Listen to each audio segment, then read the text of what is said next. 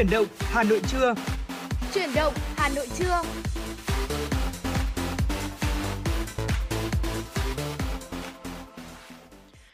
Trọng Khương và Thu Thảo xin chào quý vị khán thính giả đang đến với chuyển động Hà Nội trưa.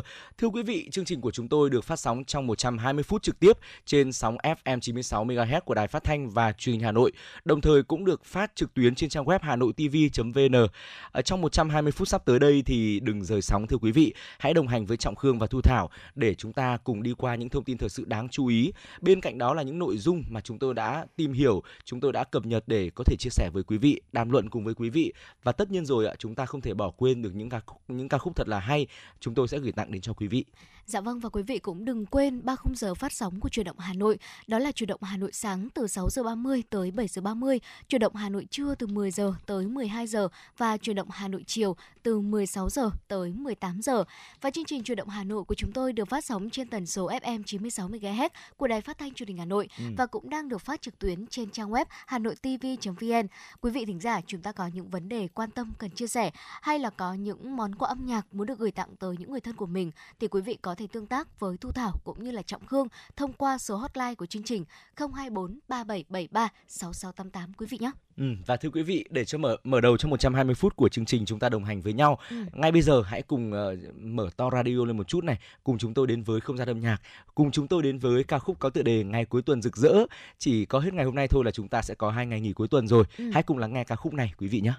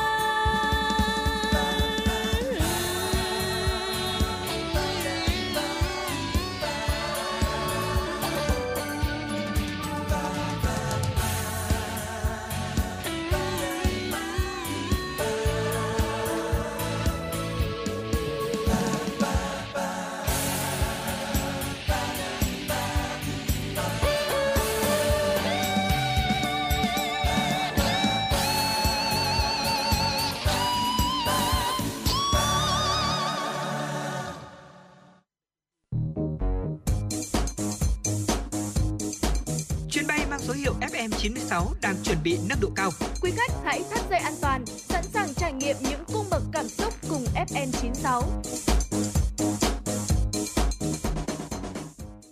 Vừa rồi quý vị đã cùng chúng tôi uh, lắng nghe ca khúc Ngày cuối tuần rực rỡ. Thật là một ca khúc rất là hay đúng không ạ? Có thể khiến cho chúng ta nhớ về những ngày cuối tuần đầy nắng và gió nếu mà chúng ta có cơ hội đi du lịch vào hai ngày cuối tuần đến những uh, vùng biển đúng không nào? Ừ. À, còn bây giờ thì hãy quay trở lại với không khí của phòng thu và cùng chúng tôi đến với một số những thông tin thời sự đáng chú ý mà phóng viên Mai Liên mới thực hiện và gửi về.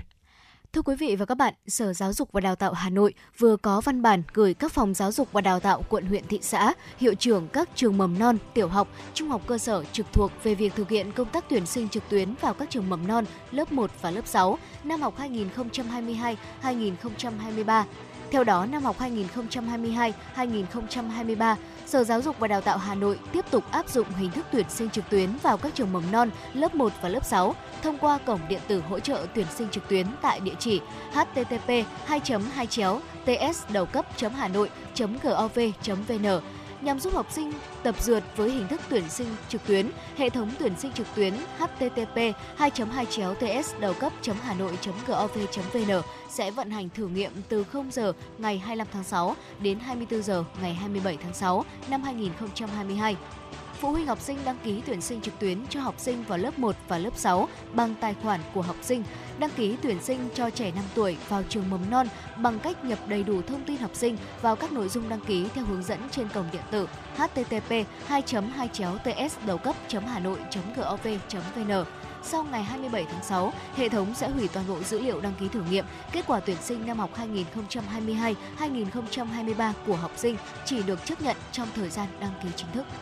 Thưa quý vị, Ủy ban nhân dân thành phố Hà Nội vừa ban hành quyết định số 1721 phê duyệt đề án xây dựng hệ thống lưu trữ tài liệu điện tử tại Lưu trữ lịch sử thành phố Hà Nội giai đoạn 2021-2025.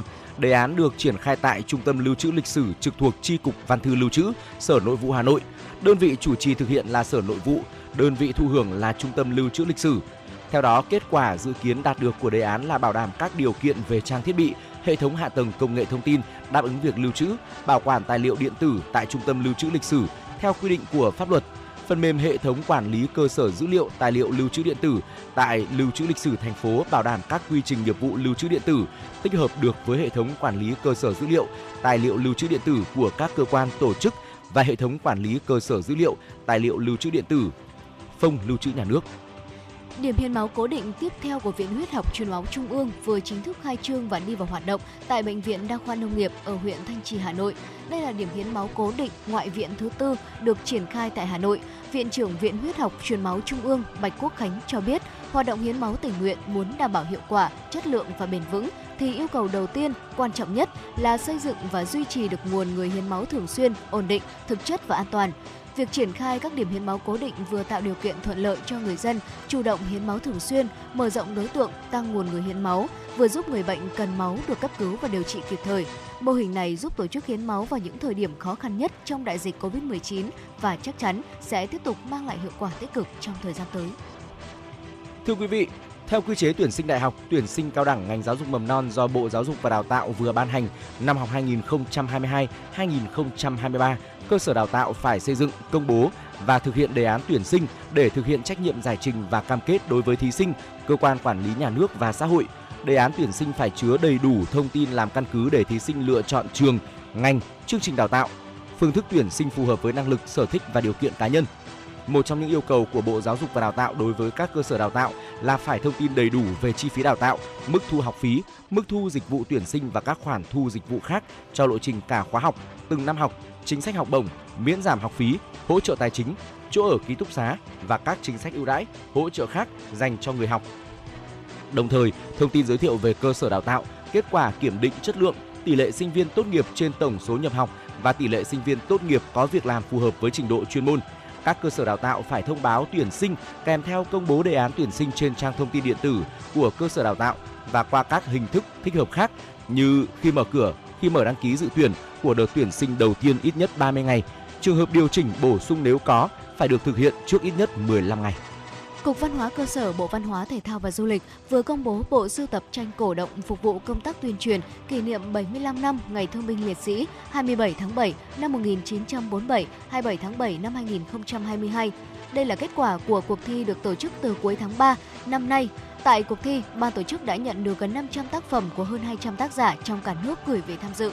Các tác phẩm đã biểu dương những thương binh, bệnh binh, gia đình liệt sĩ, người có công với cách mạng vượt khó vươn lên, tích cực tham gia các phong trào thi đua yêu nước, phát hiện nhân rộng các điển hình tiên tiến trong các phong trào đền ơn đáp nghĩa, chung sức giúp đỡ các gia đình chính sách khắc phục khó khăn, cải thiện cuộc sống.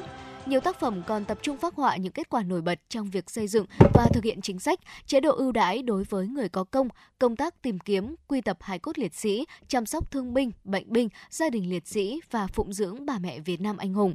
Từ các tác phẩm trên, ban tổ chức Hội đồng nghệ thuật đã chấm chọn 16 tác phẩm đạt giải và 75 tác phẩm tiêu biểu để tổ chức triển lãm cổ động trực quan và phục vụ công tác tuyên truyền.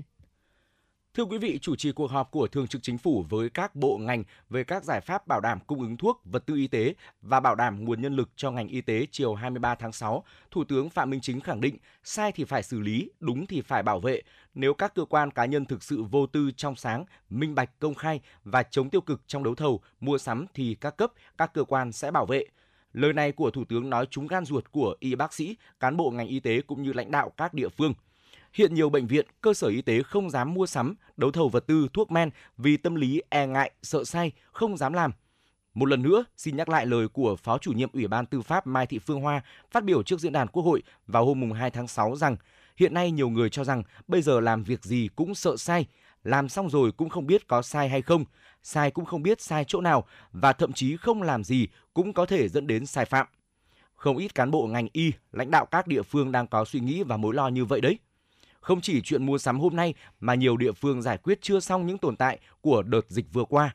Tinh thần chống dịch như chống giặc, các mệnh lệnh thần tốc đảm bảo không lây lan dịch bệnh, người đứng đầu phải chịu trách nhiệm đã tạo áp lực lên các địa phương.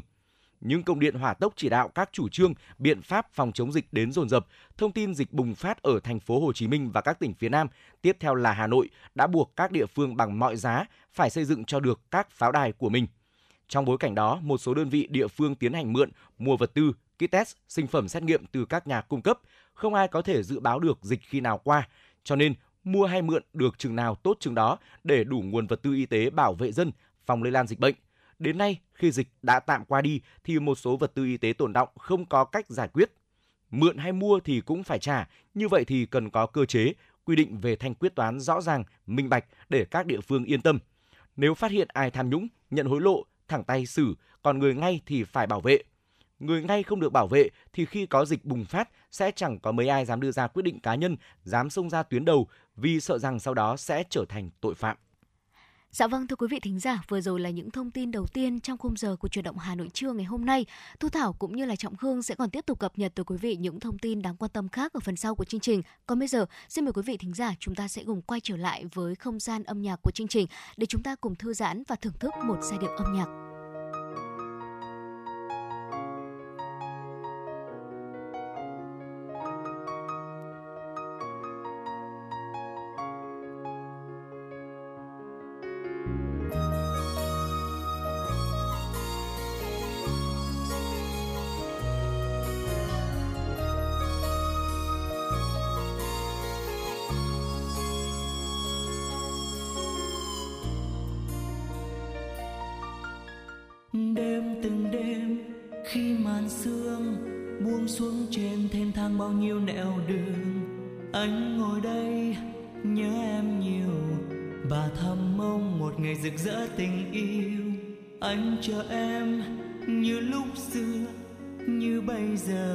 Chờ đợi mãi sau.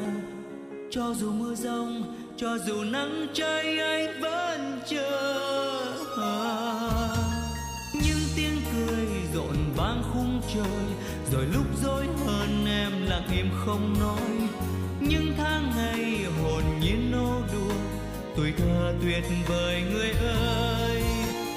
Chiếc lá vàng nhẹ rơi cho bài ca anh hát. Hát với đời ngày vui bên người, để con tim nghe thiết tha. Lòng anh chót yêu em lâu rồi, mà chưa dám nói câu yêu người. Giờ tình mong manh xoa nhòa ngày xanh, đành cầm nín em đâu hay tình anh. Mùa xuân đến bên vàng tung nắng mai yêu đời. Mùa thu đi qua nói gì cùng em? Mùa đông đến anh lơ ngơ từng đêm. Ngày xưa đã cho anh hy vọng. Một mẹ em hiểu anh nỗi lòng. Cuộc đời cho ta qua nhiều ngày vui. Cần chỉ nói những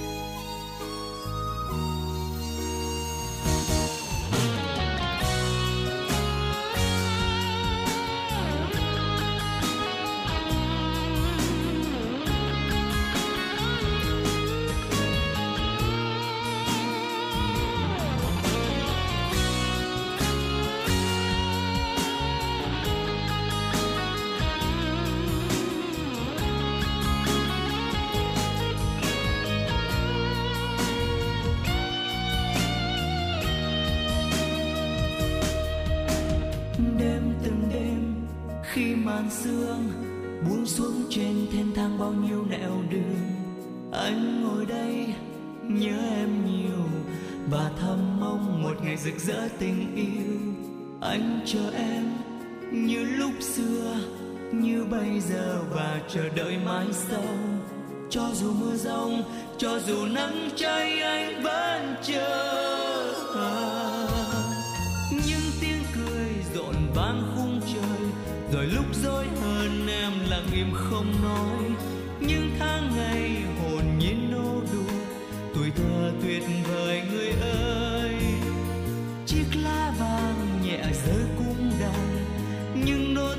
Cho bài ca anh hát hát với đời ngày vui bên người, để con tim nghe thiết tha.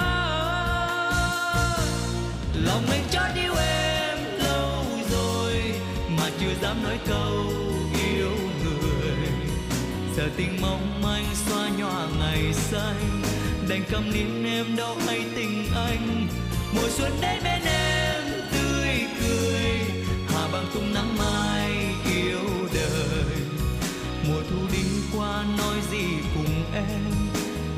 đèn anh lơ ngơ từng đêm. Ngày xưa đã cho anh hy vọng, một mẹ em hiểu anh nỗi lòng. Cuộc đời cho ta qua nhiều ngày vui, cần chỉ nói những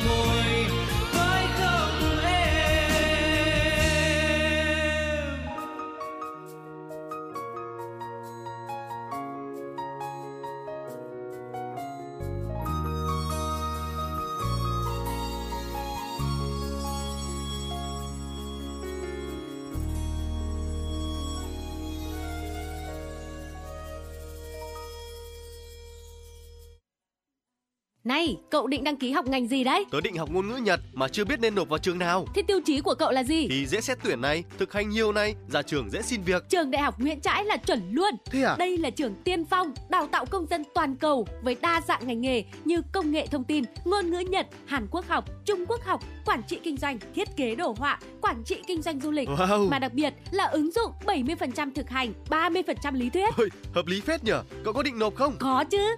Học ở đây còn được đăng ký học chuyển tiếp theo mô hình 2 cộng 2, Ừm. 3 cộng 1 sang các trường đại học của Hàn Quốc, Nhật Bản. Ra trường thì dễ dàng làm việc tại các doanh nghiệp trong và ngoài nước. Xịn chưa? Ôi, háo hức quá. Hot hơn nữa là cơ hội tham gia thực tập hưởng lương tại Nhật Bản, Singapore, Hàn Quốc từ năm thứ hai đại học, chuẩn đầu ra hai ngoại ngữ luôn. Đây chính là mục tiêu của tớ đấy. Tớ sẽ nộp vào Đại học Nguyễn Trãi làm đồng môn với cậu luôn. Trường Đại học Nguyễn Trãi, cơ sở 1 28A Lê Trọng Tấn, Hà Đông, Hà Nội, cơ sở 2 266 Đội Cấn, Ba Đình, Hà Nội, hotline 0981 924 302, website đạihocnguyentrai.edu.vn. Quý vị và các bạn đang quay trở lại với chuyển động Hà Nội trưa và vừa rồi thì chúng ta đã cùng lắng nghe ca khúc có tựa đề Mãi mãi một tình yêu qua tiếng hát của nam ca sĩ Đan Trường. Quay trở lại với những phút tiếp theo của chương trình, xin mời quý vị cùng đồng hành với chúng tôi để đến với tiểu mục rất quen thuộc với quý vị khán thính giả của chương trình rồi, tiểu mục thông điệp cuộc sống. Và thưa quý vị khán thính giả thân mến, những cao nhân thâm tàng bất lộ thì ờ, giống như là đại dương mênh mông vậy. Họ che giấu bản thân bằng vẻ ngoài bình yên, phẳng lặng nhưng ẩn chứa bên trong sức mạnh và vũ khí kinh người. Cổ ngữ thì có câu nói rằng chân nhân bất lộ tướng, lộ tướng bất chân nhân. Dịch nghĩa ra tức là ờ, chỉ những người đắc đạo không dùng thân phận chân thật của mình thể hiện ra trước mặt người khác. Nghĩa rộng hơn của câu này là có ý nói rằng những người có bản sự, có thân phận, có địa vị cao cường thì ờ, thường là không để lộ mặt hoặc là thân phận của thân phận của mình trước người khác. Nó cũng bao hàm ý nghĩa là cao thủ chân chính thì không khoe khoang mà có thể ẩn giấu được tài năng của mình, không tùy tiện thể hiện tài năng của bản thân. Vì vậy, người càng thông minh thì sẽ càng biết cách giấu kỹ một số việc sau đây chúng tôi chia sẻ để không gây tổn hại đến các mối quan hệ cá nhân từ hôm nay. Và xin mời quý vị cùng lắng nghe và cùng chiêm nghiệm với chuyển động Hà Nội nhé. Dạ vâng thưa quý vị, đầu tiên đó chính là che giấu bản thân, nhận rõ hết thảy. Trong rất nhiều trường hợp, nếu như mà chúng ta có để ý kỹ thì sẽ phát hiện một số người không thích nói chuyện, mặt sẽ luôn mỉm cười và âm thầm quan sát tất cả mọi thứ xung quanh. Hành động của họ không chỉ thể hiện sự lịch sự, lễ phép khi mà lắng nghe người khác, mà đó còn là biểu hiện của một trí tuệ khôn ngoan, giỏi về học tập, lĩnh hội trí tuệ của đại chúng. Người thực sự lợi hại sẽ không vội vàng khoe khoang hiểu biết của bản thân mà sẽ biết giữ im lặng khi cần, che giấu thật tốt bản thân. Họ hiểu được rằng địch nhân trong tối, bản thân ngoài sáng chính là tình huống nguy hiểm nhất. Và trái lại, nếu như đặt bản thân ở trong tối, địch thân địch nhân ngoài tháng thì mới có thể dễ dàng nắm chắc thắng lợi, đánh bại được người khác. Thành công quyết định bởi chi tiết. Một dấu vết nhỏ cũng có thể tạo thành ảnh hưởng lớn, thay đổi thành bại cuối cùng. Do đó, sự cẩn trọng trong quan sát đây là một điều vô cùng quan trọng. Phàm là nhân vật muốn làm đại sự phải hiểu cách lấy tĩnh chế động, lấy bất biến ứng vạn biến, học được che giấu bản thân để âm thầm tiếp cận đối thủ là hành động trí tuệ vô cùng. Chính xác là như thế. Điều thứ hai thưa quý vị, đừng thể hiện sự giàu có. Con người sống trong xã hội thì thường có xu hướng là thích so sánh lẫn nhau và họ có rất là nhiều thứ để đem ra cân đo đong đếm. Trong đó thì sự giàu có luôn là thước đo có giá trị nhất đúng không ạ? Ở trong khi những thước đo khác ví dụ như là hạnh phúc này, tình cảm, sự may mắn hay là nhan sắc rất là khó có thể so sánh một cách chính xác được, nó không có đại lượng cụ thể. Nhưng tiền bạc và khối lượng tài sản thể hiện sự giàu có thì ờ, hoàn toàn có thể là đo đếm xác thực. Do nguyên nhân như vậy, việc khoe khoang cách thể hiện sự giàu sang phú quý của mình đã trở thành một hành vi mang ý đả kích người khác. Những người xung quanh sẽ hình thành tâm lý chán ghét, thậm chí là cảm giác thù địch với những kẻ mở miệng khoe giàu. Hơn nữa, hành vi tiết lộ tài chính cá nhân còn có thể mang lại cho chúng ta rất là nhiều phiền toái và thị phi. Ờ, nghiêm trọng hơn thì có thể là lọt vào tầm ngắm của những kẻ gian hoặc là phường trộm cướp. Chính vì vậy, người thông minh thì không bao giờ làm ra hành vi khoe khoang sự giàu có của bản thân, của gia đình chỉ để thỏa mãn thói hư vinh trong một phút nhất thời, nhưng mà đem tới quá nhiều rủi ro và tổn thất cho cuộc sống của họ sau này. Dạ vâng thưa quý vị, tiếp theo nữa đó chính là không khoe khoang hạnh phúc. Hạnh phúc là gì ạ? Hạnh phúc thể hiện bằng lời nói kiểu gì và hạnh phúc có thể đo đếm để mang ra so sánh được không? Đối với hầu hết mọi người thì hạnh phúc thật ra rất đơn giản. Hạnh phúc không phải là khi mà tiền lương của bạn cao nhất ngất trời, mà chỉ cần cao hơn đồng nghiệp vài trăm. Và hạnh phúc chưa chắc đã là lúc mà công thành danh toại trong xã hội, mà là lúc chúng ta có được cuộc sống thỏa mãn nhất trong số bạn bè xung quanh của mình. Chỉ với cách đo đếm hạnh phúc như vậy và vô hình chung chúng ta đã luôn đặt bản thân vào trước cân so sánh với những người khác trong mọi lĩnh vực. Tuy nhiên, có so sánh thì mới có phấn đấu và tiến bộ, miễn là chúng ta nhớ rằng bản thân sống tốt, đó đã là một sự hạnh phúc đáng được trân trọng. Do đó, việc cố thể hiện khoe khoang sự hạnh phúc của mình trước mặt người khác, điều đó chỉ làm dạn nứt những mối quan hệ cá nhân xung quanh mà thôi. Và hơn nữa, chính quá trình trình diễn về hạnh phúc của mình cũng không thể đem lại cho bạn hạnh phúc thực sự. Bởi vì dù sao, những người duy nhất thật lòng muốn quan tâm tới hạnh phúc của bạn chỉ có gia đình và bạn bè thân thiết. Còn đối với những người không muốn quan tâm thì dù cho chúng ta có thể hiện điều gì đi chăng nữa thì cũng chẳng nhận lại được gì. Và sau cùng, hạnh phúc đó là điều nên giữ cho riêng mình chứ không nhất thiết phải đi khoe khoang với thiên hạ để nhận lại một sự đố kỵ ganh ghét của người khác. Hãy là người ứng xử thông minh, chủ động nắm giữ chìa khóa hạnh phúc của mình chứ đừng để ảnh hưởng bởi sự đánh giá từ những người xa lạ quý vị nhé. Điều tiếp theo đó là che giấu sự vượt trội thưa quý vị. Mỗi người thì có một mức độ vượt trội khác nhau trong rất là nhiều các mặt các lĩnh vực. Đó có thể là bằng cấp giáo dục, có thể là nghề nghiệp hay tiền lương, có thể là chiều cao và hình thể. Cảm giác thỏa mãn về sự vượt trội của bản thân mình thực ra là trạng thái tinh thần hoàn toàn bình thường mà ai cũng có. Ở chỉ những người vô cùng tự ti mới không dám so sánh bản thân với người khác. Tuy nhiên, việc cố gắng thể hiện sự vượt trội, ưu tú hơn người khác lại là hành động mà người thông minh không bao giờ muốn làm. Không một ai trên đời có thể vui vẻ khi nghe người khác nhận xét mình kém hơn hay phải nhận những lời khinh bỉ, coi thường. Tất cả những người thích thể hiện cảm giác vượt trội hơn người đều vô hình chung tạo ra cảm xúc bất mãn, thậm chí là ganh ghét, căm thù từ người đối diện. Chính vì vậy, tuy cảm giác vượt trội hơn người có thể mang lại cho chúng ta sự thỏa mãn, vui vẻ trong một thời gian ngắn, nhưng tác động tiêu cực nó để lại thì rất lâu dài và sâu sắc. Một khi đã xuất hiện thì khó lòng thay đổi. Dạ vâng thưa quý vị, ờ, người đời có câu rằng là nước càng sâu càng tĩnh, người càng thông minh thì sẽ càng khiêm tốn. Người có tính kiêu căng là những người luôn tự hào về những gì mình có, hài lòng với cuộc sống hiện tại và cho rằng là mình hơn người khác, không chịu rèn luyện hay cố gắng để thường hay dễ tự rước họa vào thân. Trong cuộc sống, người kiêu ngạo là tự lấy làm thỏa mãn về những gì mà mình đã đạt được và không cần phải cố gắng thêm nữa, đồng thời tỏ ra tự kiêu khinh người khác, sống thụ hưởng hơn là cống hiến, không có mục đích, khát vọng lớn lao và sẽ nhận về hậu quả khôn lường. Hãy cùng với Thu Thảo và Trọng Khương lắng nghe những điều sau đây để chúng ta sống trí tuệ hơn quý vị nhé. Trước hết đó là sự kiêu căng và tự mãn thì tất sẽ rước họa vào thân đấy thưa quý vị. Có một câu chuyện như thế, như thế này chúng tôi muốn được uh, kể cho quý vị cùng nghe ạ. Hạt muối bé háo hức vì sắp được hòa vào đại dương nên tới chia tay hạt muối to nhưng lại chỉ nhận được sự coi thường của hạt muối to. Sao em đánh mất bản thân như vậy? Thật dại dột khi không muốn làm chính mình. Mặc kệ hạt muối bé, hạt muối to thu mình trong ruộng muối với thái độ khinh khỉnh những hạt muối khác càng ngày càng bé tí ti, đắm mình vào những làn sóng. Tuy nhiên, vì hạt muối to thô cứng nên bị các diêm dân gạt bỏ, xếp vào loại phế phẩm khi họ thu hoạch. Còn những hạt muối trắng tinh, bé xinh được họ cho vào thúng, đội lên đầu hoặc vác lên lưng. Sau đó được đóng vào bao sạch sẽ. Hạt muối to cảm thấy trơ trọi, cô độc. Sau một khoảng thời gian bị phơi bày trên các sạp hàng trong chợ, hạt muối to được mua về nấu trong nồi cám lợn. Nhưng vì nhưng vì sự kiêu hãnh của mình, hạt muối to không muốn hòa mình vào nước sôi để phục vụ những con lợn kia.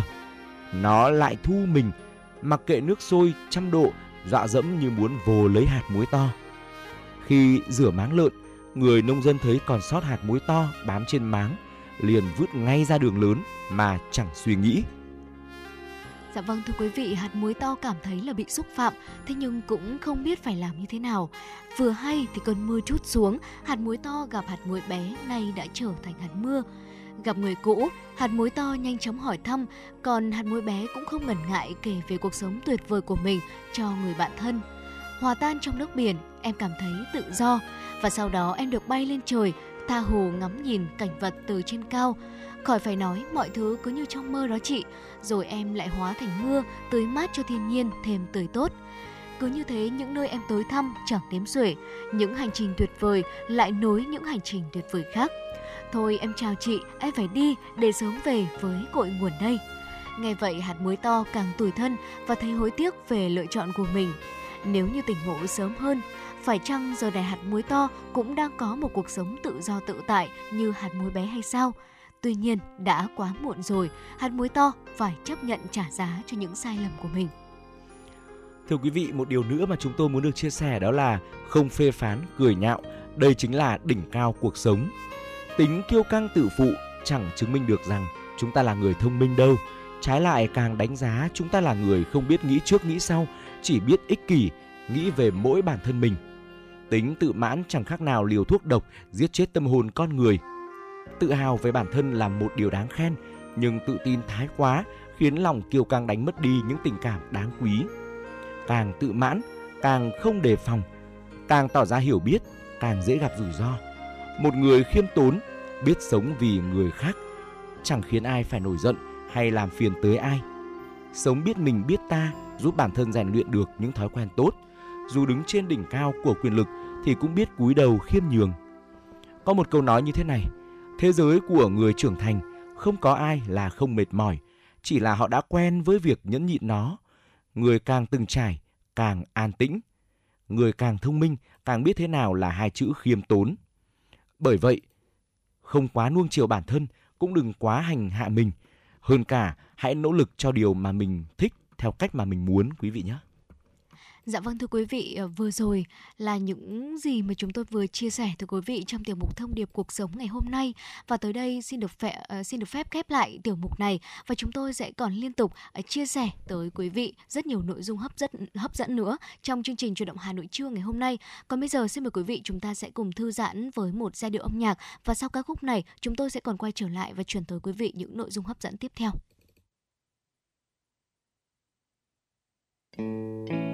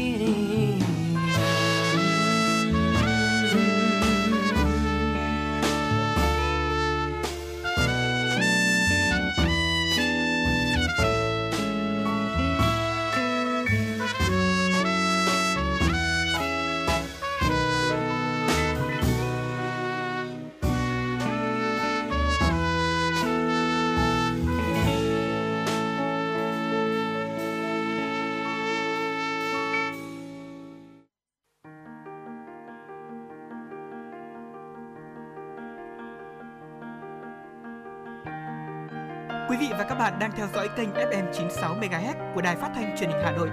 Hãy giữ sóng và tương tác với chúng tôi theo số điện thoại 024 3773 6688. FM 96 đồng hành trên mọi nẻo đường.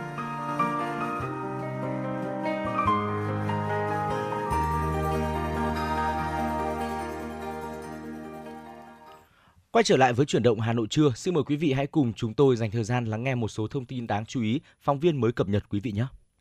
Thưa quý vị và các bạn, Việt Nam đã tổ chức tích cực các chiến dịch truyền thông nâng cao nhận thức cho người dân về bệnh đậu mùa khỉ và biện pháp phòng chống dịch. Nói về công tác chuẩn bị phòng chống dịch bệnh đậu mùa khỉ, người phát ngôn Bộ Ngoại giao Lê Thị Thu Hằng cho biết, nhằm đảm bảo an toàn sức khỏe cho người dân trong bối cảnh thế giới đang ghi nhận các ca bệnh đậu mùa khỉ diễn ra liên tiếp, Bộ Y tế đã có các văn bản gửi các cơ quan chức năng và địa phương trong nước đề nghị tăng cường giám sát, ngăn chặn và phát hiện sớm các ca bệnh ngay tại các cửa khẩu và các cơ sở y tế, nhất là các trường hợp đi về từ các quốc gia đang có dịch bệnh đậu mùa khỉ. Đồng thời, tổ chức tích cực các chiến dịch truyền thông nâng cao nhận thức cho người dân về căn bệnh này cũng như biện pháp phòng chống. Theo Bộ Y tế, cho đến nay, Việt Nam chưa ghi nhận ca mắc bệnh đậu mùa khỉ.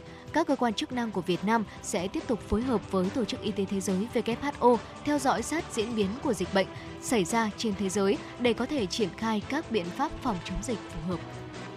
Thưa quý vị, thông tin đáng chú ý tiếp theo đó là sau khi nhận được tờ trình số 506 của Thủ tướng Chính phủ, Chủ tịch Chủ tịch nước Chủ tịch Nguyễn Xuân Phúc Chủ tịch nước Nguyễn Xuân Phúc đã ký quyết định số 715 về việc hủy bỏ quyết định tặng thưởng huân chương lao động hạng 3 đối với công ty cổ phần công nghệ Việt Á thành phố Hồ Chí Minh do vi phạm pháp luật nghiêm trọng, gây dư luận xấu trong xã hội. Quyết định này có hiệu lực thi hành từ ngày ký. Vào tháng 3 năm 2021, Việt Á được tặng thưởng huân chương lao động hạng 3 theo đề nghị của thành phố Hồ Chí Minh. Thành phố Hồ Chí Minh cũng là nơi Việt Á đăng ký hoạt động. Ủy ban nhân dân thành phố Hồ Chí Minh đã có văn bản đề nghị thu hồi huân chương lao động hạng 3 đã trao cho Việt Á. Tính đến ngày 17 tháng 6, cơ quan điều tra các cấp đã khởi tố hơn 70 bị can liên quan đến vụ nâng khống giá sinh phẩm xét nghiệm COVID-19 xảy ra tại công ty cổ phần công nghệ Việt Á, gọi tắt là công ty Việt Á, Trung tâm Kiểm soát bệnh tật tỉnh Hải Dương, CDC Hải Dương và các đơn vị địa phương liên quan. Thưa quý vị và các bạn, chiều qua tại trụ sở chính phủ, dưới sự chủ trì của Thủ tướng Chính phủ Phạm Minh Chính, Thường trực Chính phủ họp về cung ứng thuốc, vật tư y tế và các giải pháp bảo đảm nguồn nhân lực cho ngành y tế. Kết luận cuộc họp, trên cơ sở báo cáo và phát biểu thảo luận của các bộ ngành, thành viên Thường trực Chính phủ, Thủ tướng Phạm Minh Chính nhấn mạnh tình trạng thiếu thuốc, trang thiết bị, vật tư, sinh phẩm y tế là vấn đề nghiêm trọng đang diễn ra tại nhiều nơi khiến nhiều người dân lo lắng. Thủ tướng đề nghị các bộ ngành địa phương phối hợp chặt chẽ, trách nhiệm để quyết liệt khắc phục tình trạng này, tất cả vì sức khỏe, tính mạng của người dân. Thủ tướng Phạm Minh Chính khẳng định nhờ sự lãnh đạo của Đảng, sự vào cuộc của cả hệ thống chính trị, người dân và hỗ trợ của bạn bè quốc tế, dịch COVID-19 được kiểm soát, qua đó góp phần phục hồi, phát triển kinh tế xã hội nhanh và bền vững. Tuy nhiên, dịch bệnh COVID-19 diễn biến phức tạp tại một số địa phương với nguy cơ dịch quay trở lại. Đối với trong nước, cần tiếp tục các biện pháp phòng chống dịch, không chủ quan lơ là, trong đó tổ chức tích cực hơn nữa việc tiêm vaccine cho các đối tượng cần phải tiêm, nghiên cứu tiêm vaccine cho trẻ em dưới 5 tuổi. Bên cạnh đó, dịch sốt xuất huyết, đậu mùa khỉ, chân tay miệng đang diễn biến. Một số loại bệnh khác như tim mạch, ung thư, xương khớp, đái tháo đường tác động lẫn nhau khiến tình hình phức tạp hơn. Do đó, bên cạnh tăng cường năng lực y tế phòng chống dịch, phải tập trung thuốc, thiết bị, vật tư y tế, nhân lực cho phòng chống các dịch bệnh khác. Liên quan tới nguồn nhân lực ngành y tế, Thủ tướng nêu rõ các quy định, quy chế, Bộ Y tế, Bộ Tư pháp, Bộ Nội vụ phải giả soát các quy định về số người làm việc trong ngành có liên quan tới tổ chức bộ máy, hoàn thiện các quy định chính sách để đẩy mạnh xã hội hóa các dịch vụ y tế, nhất là y tế cơ sở, thu hút tư nhân tham gia công tác này nhiều hơn củng cố hoàn thiện mạng lưới y tế cơ sở theo hướng trung tâm y tế cấp huyện đa chức năng, quản lý toàn diện, điều phối nguồn nhân lực cho y tế toàn huyện, xây dựng khung pháp lý cụ thể rõ ràng hơn về hợp tác công tư, tăng cường nguồn lực xã hội. Thủ tướng đề nghị Bộ Y tế nắm lại tình hình, một số bộ phận cán bộ nhân viên thôi việc để từ đó có giải pháp xử lý, phối hợp Bộ Thông tin và Truyền thông thông tin đầy đủ, không để xảy ra khủng hoảng truyền thông. Thưa quý vị, tối qua Công an huyện Quốc Oai Hà Nội đã thông tin về vụ chiếc ô tô mất lái lao xuống mương nước, lật ngửa và có người mắc kẹt bên trong. Theo thông tin ban đầu, khoảng 11 giờ 50 phút cùng ngày, một chiếc ô tô màu trắng đang di chuyển từ địa bàn huyện Quốc Oai về nội thành Hà Nội bất ngờ bị mất lái, lật ngửa dưới mương nước. Vào thời điểm xảy ra vụ việc, ngoài lái xe là một người phụ nữ, trên xe có hai cháu bé bị mắc kẹt ở trong ô tô. Phát hiện sự việc, ngay lập tức khoảng 20 người dân đã nhanh chóng lao xuống mương cùng nhau hợp sức lật chiếc ô tô cứu hai cháu bé và người phụ nữ điều khiển chiếc xe gặp nạn. Ngay sau đó, hàng chục người dân cùng hò nhau tham gia giải cứu nữ tài xế và hai cháu bé mắc kẹt trong ô tô. Rất may, không có thương vong trong vụ tai nạn này. Thưa quý vị và các bạn, Trọng Khương và Thu Thảo sẽ còn tiếp tục cập nhật tới quý vị những thông tin khác ở phần sau của chương trình. Còn bây giờ, chúng ta hãy cùng thư giãn một vài phút với một giai điệu âm nhạc và sau ca khúc này, chúng tôi sẽ còn quay trở lại và chuyển tới quý vị những thông tin tiếp theo.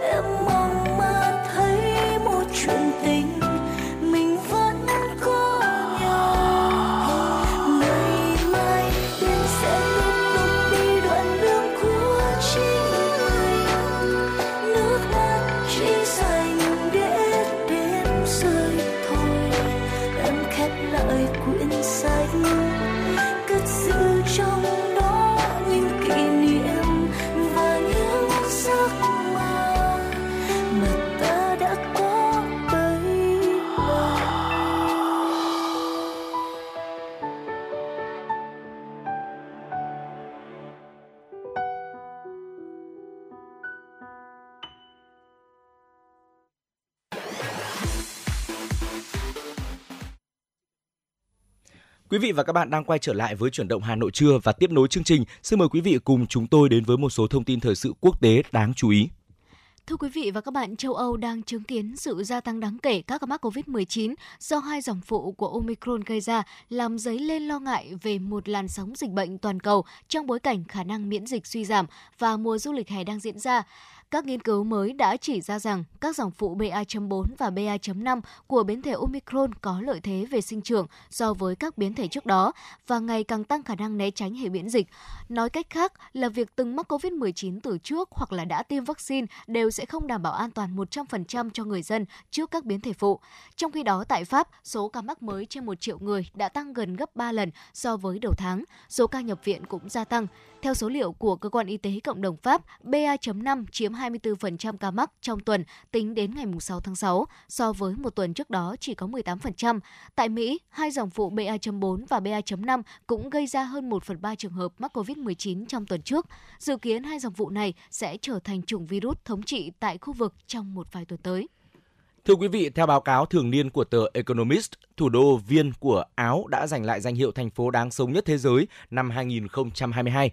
Bảng xếp hạng năm nay của Economist đã chọn Viên làm thành phố đáng sống nhất thế giới, trong khi đó quán quân năm 2021 là thành phố Auckland của New Zealand lại bị tụt xuống hạng 34 do ảnh hưởng từ các biện pháp chống dịch COVID-19.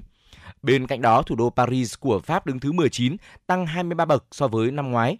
Thủ đô Bruxelles của Bỉ đứng thứ 24, ngay sau thành phố Montreal của Canada. Thủ đô London của Anh giữ vị trí số 33, trong khi Barcelona của Madrid và Madrid của Tây Ban Nha lần lượt ở vị trí thứ 35 và 43. Thành phố Milan của Italia đứng thứ 49, thành phố New York của Mỹ đứng thứ 51 và Bắc Kinh của Trung Quốc đứng thứ 71. Bộ Y tế Australia hôm nay đã bắt đầu khởi động một chiến dịch quảng bá thông tin nhằm khuyến khích người dân đi tiêm mũi vaccine COVID-19 tăng cường. Chương trình này được đưa ra trong bối cảnh số ca mắc COVID-19 mới đang gia tăng mạnh và người dân nước này có nguy cơ cùng lúc mắc cả COVID-19 và bệnh cúm mùa. Bộ trưởng Y tế Mark Butler cho biết, COVID-19 cho đến nay chỉ gây ra các triệu chứng bệnh nhẹ hoặc trung bình đối với những người đã tiêm chủng. Thế nhưng căn bệnh này vẫn rất nghiêm trọng đối với một số đối tượng và là một nguy cơ đối với ngành y tế khi Australia vẫn ghi nhận hàng trăm ca tử vong mỗi tuần liên quan tới COVID-19. Bộ trưởng Butler cũng bày tỏ lo ngại về khả năng số ca mắc mới sẽ tiếp tục tăng cao khi các biến thể phụ BA.4 và BA.5 đang chiếm ưu thế. Australia đang phải đối mặt với mối đe dọa kép từ COVID-19 và bệnh cúm mùa khi số ca mắc hai loại bệnh này tiếp tục tăng trong mùa đông. Để giải quyết vấn đề này, ngoài việc kêu gọi người dân đi tiêm vaccine COVID-19, hầu hết các địa phương của Australia đang cung cấp miễn phí vaccine ngừa bệnh cúm cho tất cả người dân. Và đó là một số thông tin thời sự quốc tế đáng chú ý chúng tôi cập nhật và gửi đến quý vị. Nếu như quý vị có những yêu cầu về âm nhạc, muốn được chia sẻ một thông tin tích cực đến với quý vị thính giả đang nghe đài, hãy liên hệ về số điện thoại của chúng tôi 024 3773 6688 quý vị nhé. Chúng tôi sẵn sàng là cầu nối giúp quý vị có thể truyền tải đi những thông điệp yêu thương đến với người thân và bạn bè của mình. Dạ vâng thưa quý vị, à, và ngay sau đây xin mời quý vị chúng ta sẽ cùng tới với một uh, giai điệu âm nhạc và sau ca khúc này chúng ta sẽ cùng quay trở lại và đến với khung giờ tiếp theo từ 11 giờ tới 12 giờ của chủ động Hà Nội trưa.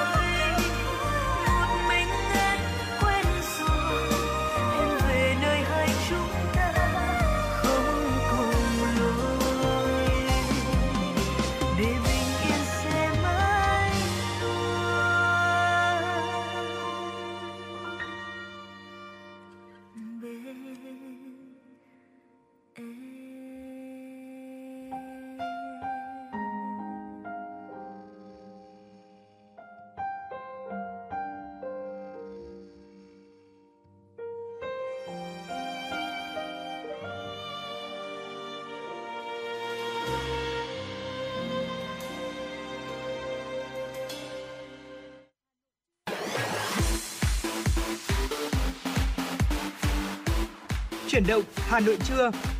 Chuyển động Hà Nội trưa.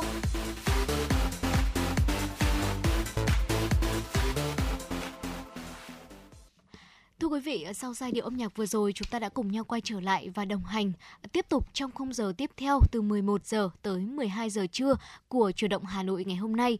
Và tiếp theo chương trình, xin mời quý vị chúng ta sẽ cùng tiếp tục với Trọng Khương và Thu Thảo cập nhật những thông tin do phóng viên chương trình thực hiện. Thưa quý vị, nhân dịp kỷ niệm 55 năm ngày thiết lập quan hệ ngoại giao giữa nước Cộng hòa xã hội chủ nghĩa Việt Nam và Vương quốc Campuchia 24 tháng 6 năm 1967, 24 tháng 6 năm 2022 và chào mừng năm hữu nghị Việt Nam Campuchia 2022, lãnh đạo cấp cao hai đảng, hai nước đã trao đổi thư mừng. Trong thư chúc mừng, Tổng Bí thư Nguyễn Phú Trọng và các lãnh đạo Việt Nam bày tỏ vui mừng nhận thấy, cùng với những thành tựu mà hai nước đạt được, dù trải qua nhiều thử thách và thăng trầm của lịch sử, nhân dân Việt Nam và Campuchia đã luôn đoàn kết, kề vai sát cánh, dành cho nhau sự ủng hộ, giúp đỡ trong sự nghiệp đấu tranh giải phóng dân tộc trước đây, cũng như trong công cuộc xây dựng và phát triển của mỗi nước ngày nay. Là tài sản vô giá mà lãnh đạo và nhân dân hai bên cần tiếp tục giữ gìn và vun đắp, đồng thời bày tỏ tin tưởng mối quan hệ láng giềng tốt đẹp, hữu nghị truyền thống, hợp tác toàn diện, bền vững lâu dài giữa Việt Nam và Campuchia sẽ tiếp tục được củng cố và phát triển sẽ tiếp tục được củng cố và phát triển vì lợi ích chung của nhân dân hai nước, vì hòa bình, ổn định, hợp tác và phát triển của cộng đồng ASEAN cũng như ở khu vực và trên thế giới lãnh đạo Campuchia nhiệt liệt chúc mừng Đảng, Nhà nước, Chính phủ, Quốc hội và nhân dân Việt Nam đã đạt được nhiều thành tựu to lớn trong công cuộc xây dựng đất nước, phát triển kinh tế xã hội, không ngừng nâng cao vai trò và vị thế quốc tế. Chúc Việt Nam tiếp tục giành nhiều thắng lợi hơn nữa và hoàn thành mục tiêu trở thành quốc gia phát triển có thu nhập cao vào năm 2045. Cũng nhân dịp này, Bộ trưởng Bộ Ngoại giao Bùi Thanh Sơn và Phó Thủ tướng Bộ trưởng Bộ Ngoại giao và Hợp tác Quốc tế Prak Sokhon đã trao đổi thư mừng. Lãnh đạo các ban, bộ, ngành và địa và địa phương hai nước cũng đã có thư và điện chúc mừng lẫn nhau. Thưa quý vị, trong thời gian tới, áp lực lạm phát có xu hướng gia tăng, giá nguyên nhiên vật liệu đặc biệt là mặt hàng xăng dầu có nhiều biến động, tác động đến mặt bằng giá nhiều mặt hàng.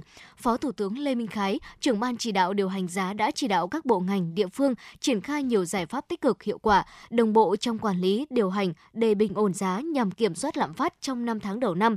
Qua đó giúp mặt bằng giá vẫn cơ bản được kiểm soát so với cùng kỳ năm 2021, CPI bình quân 5 tháng đầu năm năm 2020 Thưa quý vị, xin lỗi quý vị, à, CPI bình quân 5 tháng đầu năm tăng 2,25%, lạm phát cơ bản 5 tháng đầu năm tăng 1,1%.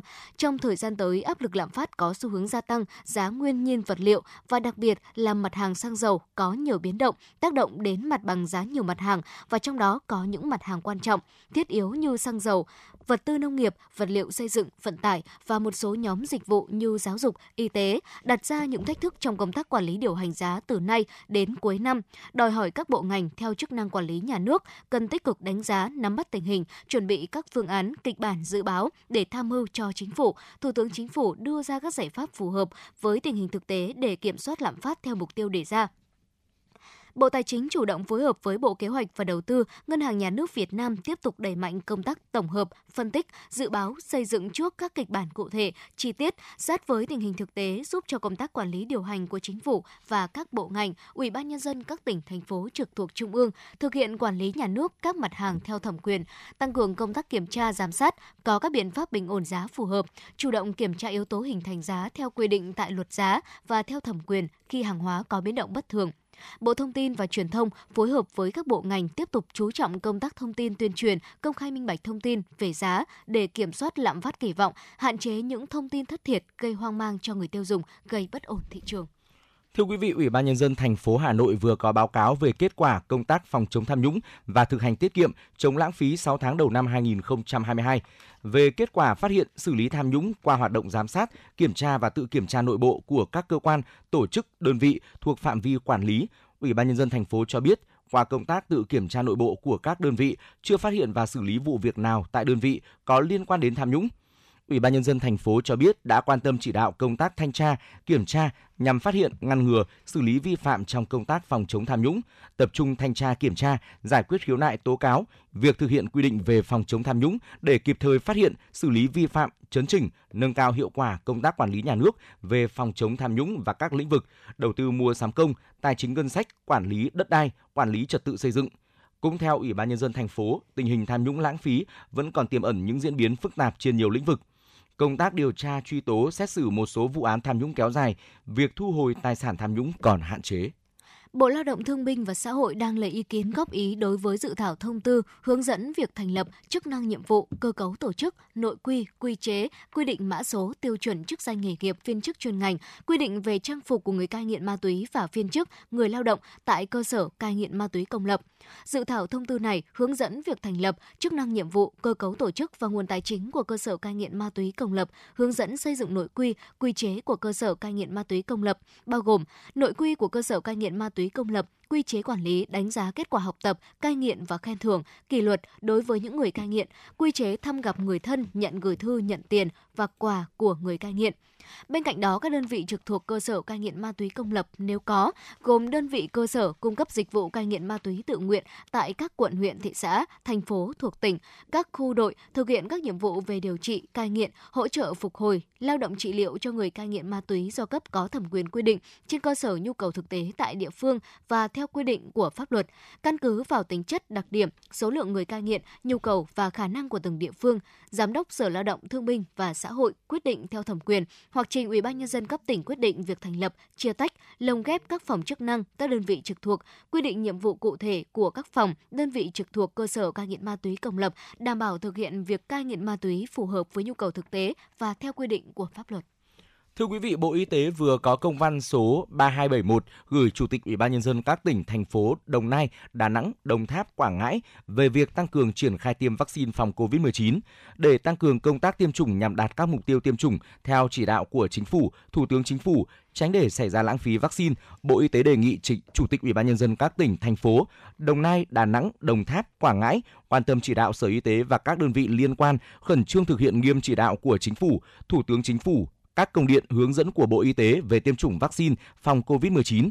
Các địa phương trên tiếp tục ra soát đối tượng thuộc diện phải tiêm chủng theo phương châm đi từng ngõ, gõ từng nhà, ra từng đối tượng tại từng huyện, thị xã, thành phố thuộc tỉnh, từng xã, phường, thị trấn, tăng cường thông tin truyền thông nhằm đẩy nhanh tốc độ tiêm chủng, đồng thời các địa phương khẩn trương tiếp nhận và triển khai tiêm chủng các vaccine phòng COVID-19 đã được phân bổ kịp thời, hiệu quả, tránh lãng phí.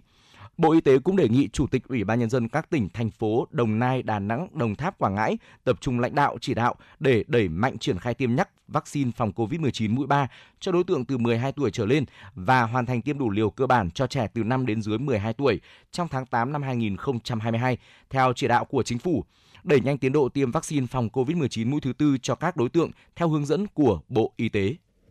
Dạ vâng thưa quý vị, ờ, Trọng Khương cũng như là Thu Thảo sẽ còn tiếp tục cập nhật tới quý vị những thông tin ở phần sau của chương trình. Có ngay sau đây sẽ là một giai điệu âm nhạc. Xin mời quý vị thính giả chúng ta sẽ cùng đón nghe.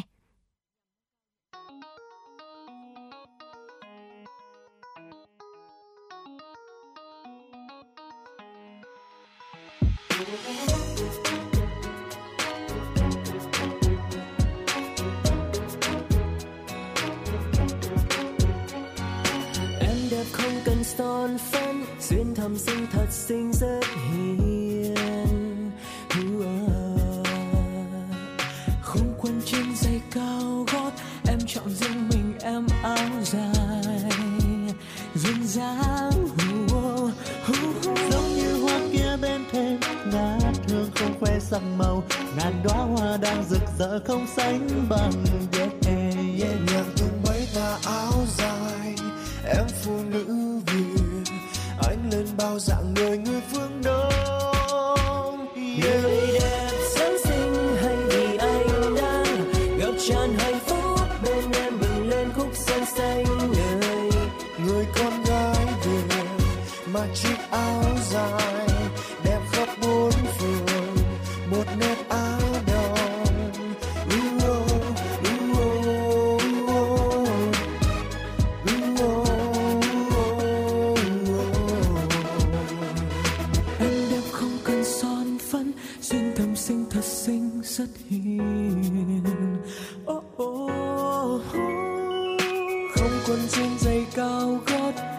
Chọn riêng mình em áo dài duyên dáng giống như hoa kia bên thềm, ngát hương không que sắc màu.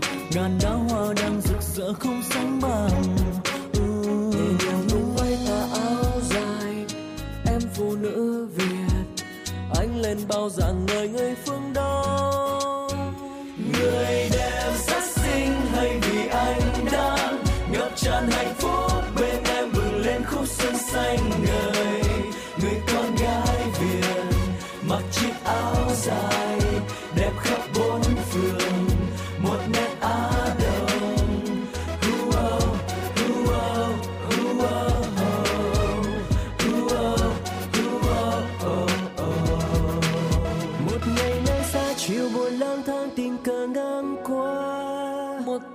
trắng một bờ vai xinh tôi không quen. Lòng chợt ấm áp người làn gió nói về miền yêu thương. Tôi yêu em, tôi nhớ em.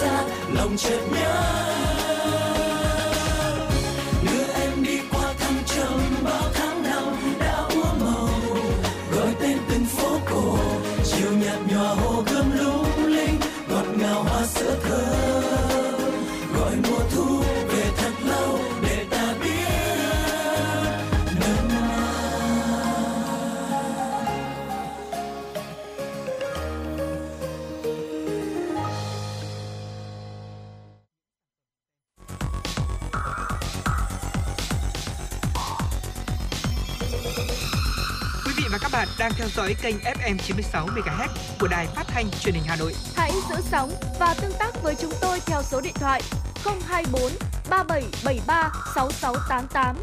FM 96 đồng hành trên mọi nẻo đường. đường.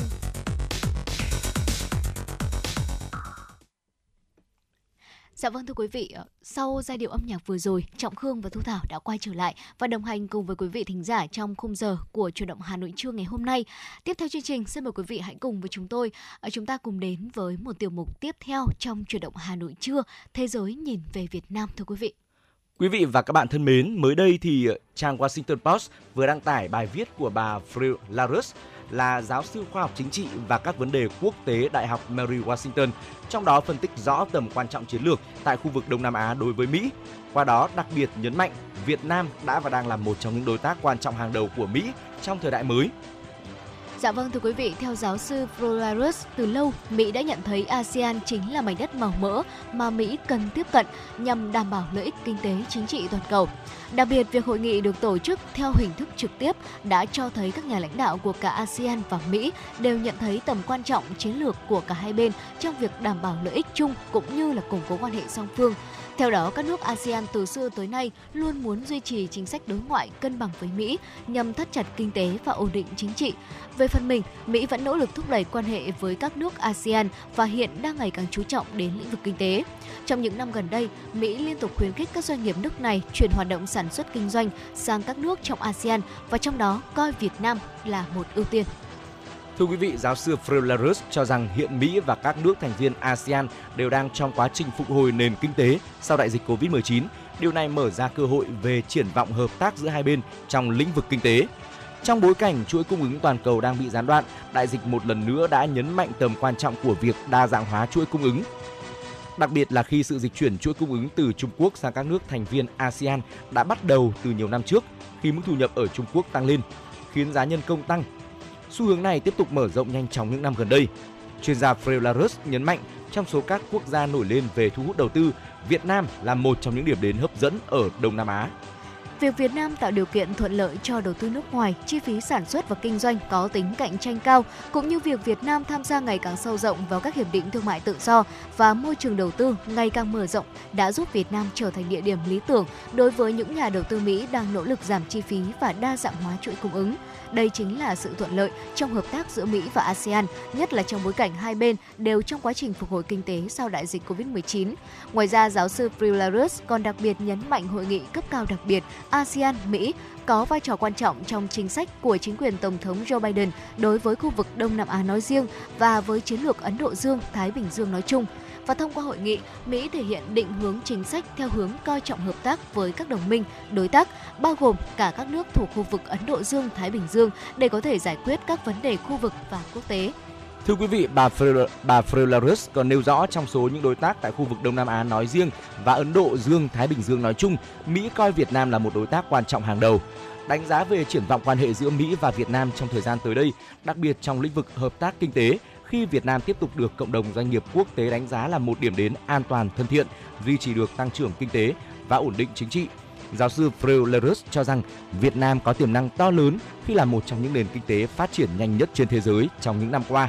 Ngoài ra, Việt Nam còn có một số lợi thế cạnh tranh so với các nước trong khu vực nhằm thu hút đầu tư của các doanh nghiệp Mỹ như chi phí nhân công thấp, tính bảo mật cá nhân cao, người dân Việt Nam có đánh giá tích cực về Mỹ, chính phủ và hệ thống chính trị ổn định. Gần đây, khi nói về việc thu hút đầu tư nước ngoài, Thủ tướng Phạm Minh Chính đã đặc biệt nhấn mạnh quan điểm chân thành, tin cậy, trách nhiệm, lợi ích, hài hòa, rủi ro chia sẻ giữa các bên. Thưa quý vị, Việt Nam đang tiếp tục xây dựng hoàn thiện thể chế phù hợp với điều kiện hoàn cảnh của Việt Nam và các cam kết quốc tế. Trong đó có 15 hiệp định thương mại tự do mà Việt Nam đã tham gia, trong đó có tất cả các nền kinh tế lớn nhất, phát triển nhất trên thế giới. Đặc biệt, Việt Nam đã và đang tích cực xây dựng môi trường kinh doanh thông thoáng ổn định, giải quyết thủ tục hành chính hiệu quả.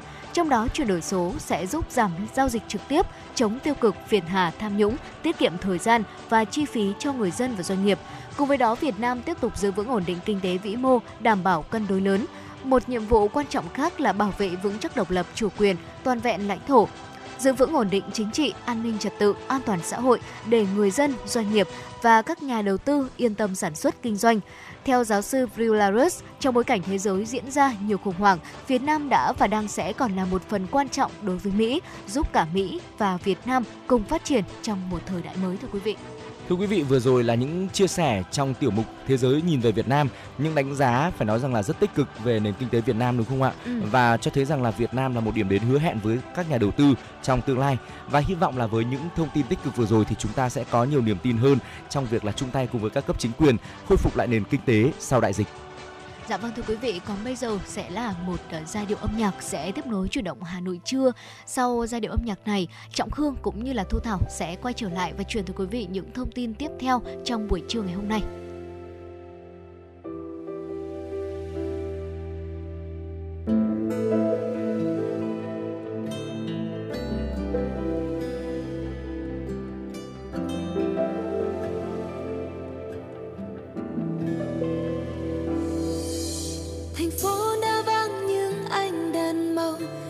Trong những nỗi thương đau. Ngày qua không còn một tiếng giao, ngõ vắng không một câu chào.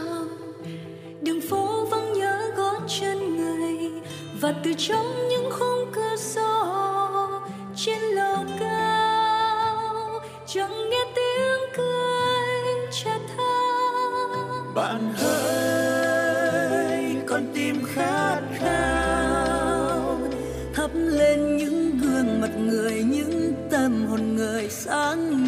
tia nắng mặt trời. Bạn hãy chung tay với tôi.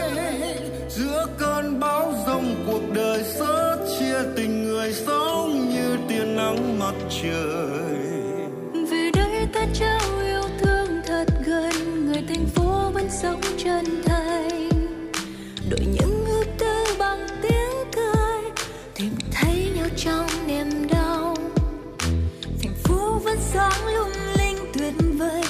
Trong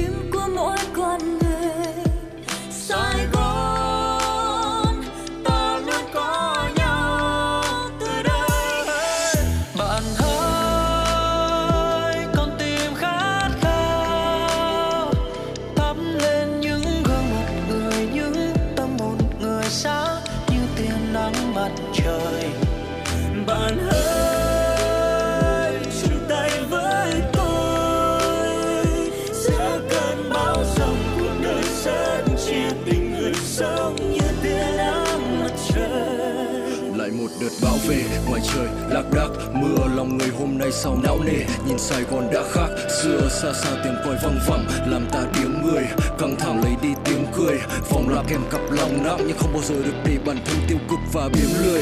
Mở cửa sổ ra đắm mình vào tia nắng, hít một hơi, thở ngửa cổ lên trời cao ngắm nhìn những áng mây, những đám cây, làm cho ta cảm thấy bản thân mình thật may mắn khi có được tự hào như hy vọng lớn lên cho dù mới chỉ vừa chậm chậm sáng nay.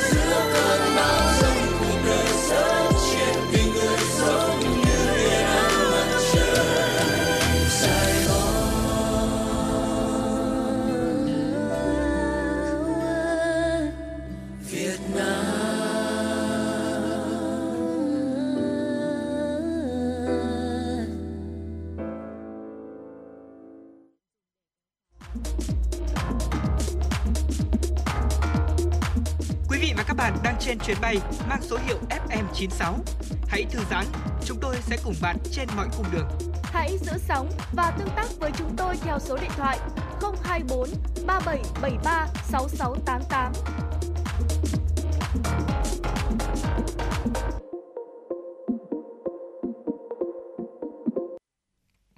Thưa quý vị, quay trở lại với chủ động Hà Nội trưa ngày hôm nay, Trọng Khương và Thu Thảo sẽ tiếp tục cập nhật tới quý vị những thông tin do phóng viên Mai Liên thực hiện. Thưa quý vị, Ủy ban nhân dân thành phố Hà Nội vừa ban hành quyết định số 1721 phê duyệt đề án xây dựng hệ thống lưu trữ tài liệu điện tử tại Lưu trữ lịch sử thành phố Hà Nội giai đoạn 2021-2025.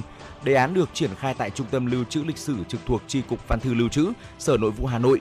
Đơn vị chủ trì thực hiện là Sở Nội vụ, đơn vị thụ hưởng là Trung tâm Lưu trữ lịch sử. Theo đó, kết quả dự kiến đạt được của đề án là bảo đảm các điều kiện về trang thiết bị, hệ thống hạ tầng công nghệ thông tin đáp ứng việc lưu trữ, bảo quản tài liệu điện tử tại trung tâm lưu trữ lịch sử theo quy định của pháp luật. Phần mềm hệ thống quản lý cơ sở dữ liệu, tài liệu lưu trữ điện tử tại lưu trữ lịch sử thành phố bảo đảm các quy trình nghiệp vụ lưu trữ điện tử tích hợp được với hệ thống quản lý cơ sở dữ liệu, tài liệu lưu trữ điện tử của các cơ quan, tổ chức và hệ thống quản lý cơ sở dữ liệu, tài liệu lưu trữ điện tử, phông lưu trữ nhà nước. Thông tin từ Bộ Văn hóa Thể thao và Du lịch, Ngày hội gia đình Việt Nam năm nay sẽ diễn ra từ ngày 25 đến ngày 28 tháng 6 tại Trung tâm Triển lãm Văn hóa Nghệ thuật Việt Nam, số 2 Hoa Lư, quận Hai Bà Trưng, Hà Nội với nhiều hoạt động phong phú đặc sắc hưởng ứng Ngày gia đình Việt Nam 28 tháng 6. Ngày hội gia đình Việt Nam là hoạt động được tổ chức thường niên nhằm tôn vinh, lan tỏa những giá trị văn hóa truyền thống của gia đình Việt, tạo cơ hội giao lưu, chia sẻ kinh nghiệm xây dựng gia đình hạnh phúc, gia đình văn hóa, hướng tới sự phát triển bền vững của gia đình trong thời kỳ công nghiệp hóa, hiện đại hóa và hội nhập quốc tế. Ngày hội năm nay tiếp tục quy tụ nhiều hoạt động văn hóa hấp dẫn. Điểm nhấn của sự kiện là triển lãm ảnh nghệ thuật với 100 tác phẩm về chủ đề gia đình, các họa tình cảm đặc biệt của gia đình Việt Nam, những sinh hoạt đời thường, giàu bản sắc và đậm tính nhân văn của người Việt dưới mái ấm gia đình. Ngày hội gia đình Việt Nam năm nay với nhiều hoạt động văn hóa đa dạng hấp dẫn sẽ là điểm đến bổ ích trong dịp kỷ niệm tôn vinh Ngày gia đình Việt Nam, góp phần nâng cao trách nhiệm của cộng đồng trong việc gìn giữ, xây dựng gia đình Việt Nam ấm no hạnh phúc các ngân hàng liên tục tăng lãi suất huy động, đẩy lãi suất tiền gửi tại ngân hàng vượt 7,5%. Theo báo giao thông, điều này khiến doanh nghiệp lo lắng lãi suất cho vay sẽ tăng mạnh trong nửa cuối năm, gây khó khăn cho quá trình phục hồi sản xuất. Không phủ nhận việc lãi suất cho vay tăng do áp lực từ phía đầu vào, Tổng thư ký Hiệp hội Ngân hàng Việt Nam Nguyễn Quốc Hùng cho rằng từ giờ đến cuối năm, lãi suất nhích lên nhưng chắc sẽ không nhiều bởi chính phủ quyết tâm kiềm chế lạm phát trên dưới 4% trong năm nay. Nhiều chuyên gia kinh tế cũng cho rằng nếu lãi suất vay vốn tại các ngân hàng tăng thêm 0,5 đến 1% vào cuối năm thì với gói hỗ trợ lãi suất 2% của chính phủ, hy vọng lãi suất cho vay thực tế của doanh nghiệp sẽ giảm đi để phù hợp với quá trình phục hồi kinh tế. Cục Văn hóa cơ sở Bộ Văn hóa Thể thao và Du lịch vừa công bố bộ sưu tập tranh cổ động phục vụ công tác tuyên truyền kỷ niệm 75 năm Ngày Thương binh Liệt sĩ 27 tháng 7 năm 1947, 27 tháng 7 năm 2022. Đây là kết quả của cuộc thi được tổ chức từ cuối tháng 3 năm 2022. Tại cuộc thi, ban tổ chức đã nhận được gần 500 tác phẩm của hơn 200 tác giả trong cả nước gửi về tham dự. Các tác phẩm đã biểu dương những thương binh, bệnh binh, gia đình liệt sĩ, những người có công với cách mạng vượt khó vươn lên, tích cực tham gia các phong trào thi đua yêu nước, phát hiện nhân rộng các điển hình tiên tiến trong các phong trào đền ơn đáp nghĩa, chung sức giúp đỡ các gia đình chính sách khắc phục khó khăn, cải thiện cuộc sống. Nhiều tác phẩm còn tập trung phác họa những kết quả nổi bật trong việc xây dựng và thực hiện chính sách, chế độ ưu đãi đối với người có công, công tác tìm kiếm, quy tập hài cốt liệt sĩ, chăm sóc thương binh, bệnh binh, gia đình liệt sĩ và phụng dưỡng bà mẹ Việt Nam anh hùng. Từ các tác phẩm trên, ban tổ chức Hội đồng nghệ thuật đã chấm chọn 16 tác phẩm đạt giải và 75 tác phẩm tiêu biểu để tổ chức triển lãm cổ động trực quan và phục vụ công tác tuyên truyền. Thưa quý vị, đó là một số những thông tin đáng chú ý mà chúng tôi cập nhật và gửi đến quý vị.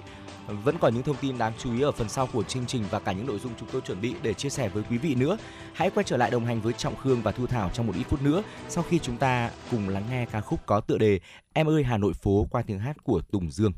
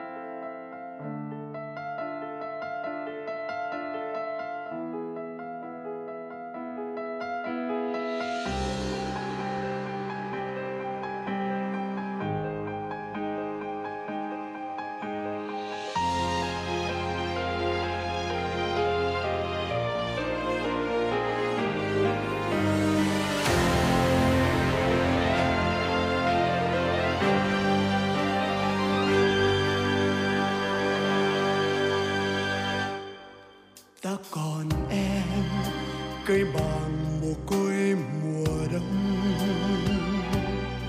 Ta còn em nóc phố mồ côi mùa đông, mảnh trăng mồ côi mùa đông. Mùa đông năm ấy, tiếng dương cầm trong căn nhà đổ.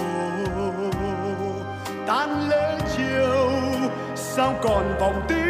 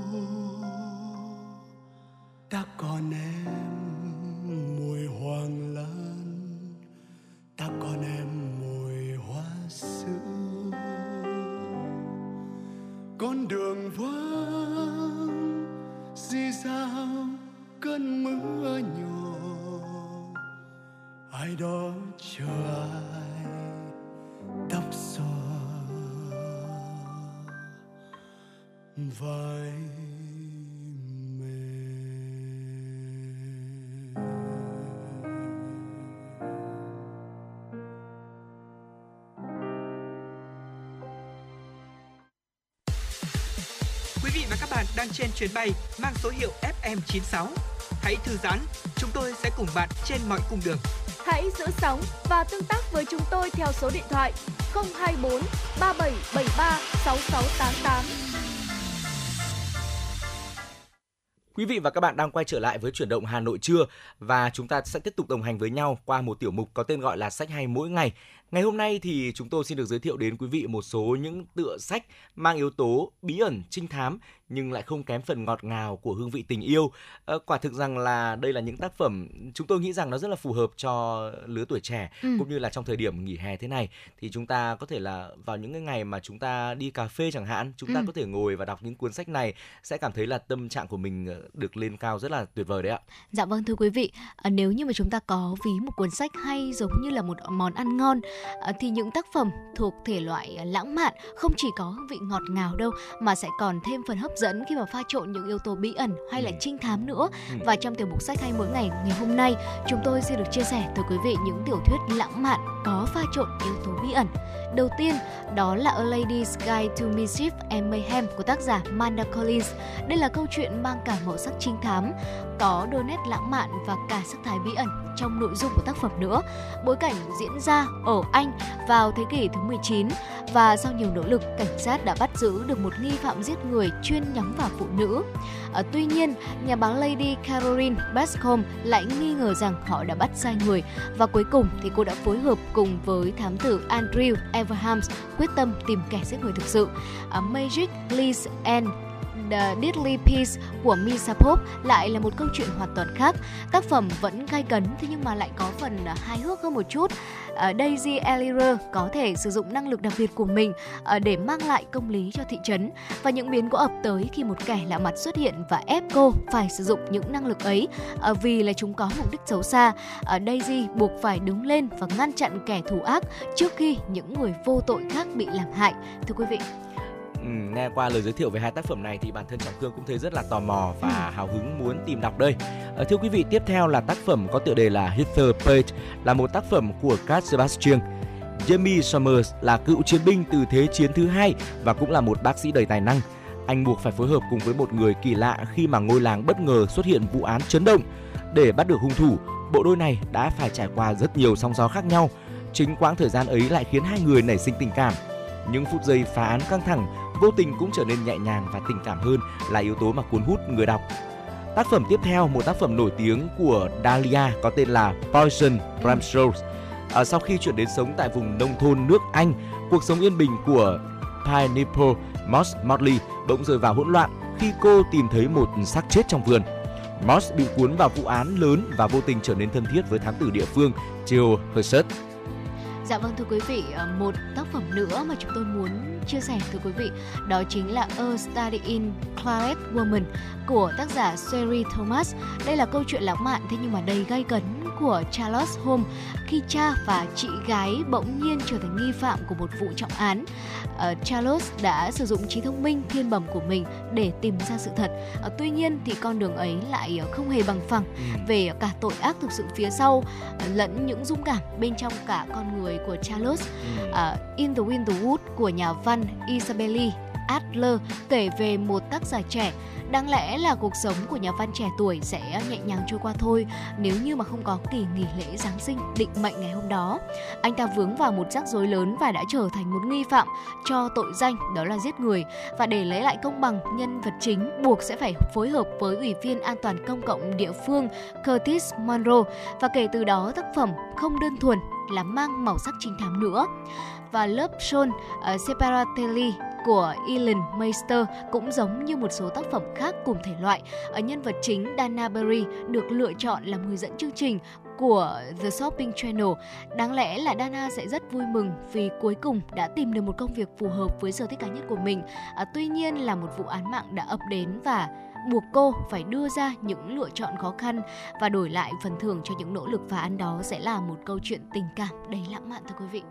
Và như vậy là chúng ta đã cùng tìm hiểu một số những tác phẩm uh, tình cảm này, ừ. pha lẫn với cả yếu tố trinh thám, thậm chí là còn kỳ dị nữa. Ừ. Hy vọng nó sẽ kích thích trí tò mò của chúng ta và khiến cho chúng ta có những ờ, giờ phút ờ, giải trí với những tác phẩm đó thật là tuyệt vời nhé. Và hy vọng rằng là chúng tôi cũng sẽ nhận được thêm những thông tin đến từ quý vị thính giả. Nếu như quý vị biết những tác phẩm nào thật là hay nữa, ừ. cũng hãy chia sẻ về với chúng tôi. Chúng tôi sẽ là cầu nối để có thể là đưa những tác phẩm đó uh, lan tỏa nhiều hơn những thông tin tích cực đến với quý vị thính giả đang nghe đài. Dạ vâng và quý vị cũng đừng quên là chúng tôi sẽ còn liên tục đáp ứng những yêu cầu âm nhạc của quý vị. Chính vì vậy nếu như quý vị có những món quà âm nhạc à, muốn thưởng thức hay là gửi tặng tới những người thân của mình, quý vị có thể tương tác với Thu Thảo cũng như là Trọng Khương thông qua số hotline của chương trình 024 3773 6688. Và tiếp theo chương trình sẽ là một à, món quà âm nhạc muốn được gửi tặng tới quý vị thính giả. Xin mời quý vị chúng ta sẽ cùng đón nghe ca khúc Tìm lại bầu trời với sự thể hiện của ca sĩ Tuấn Hưng.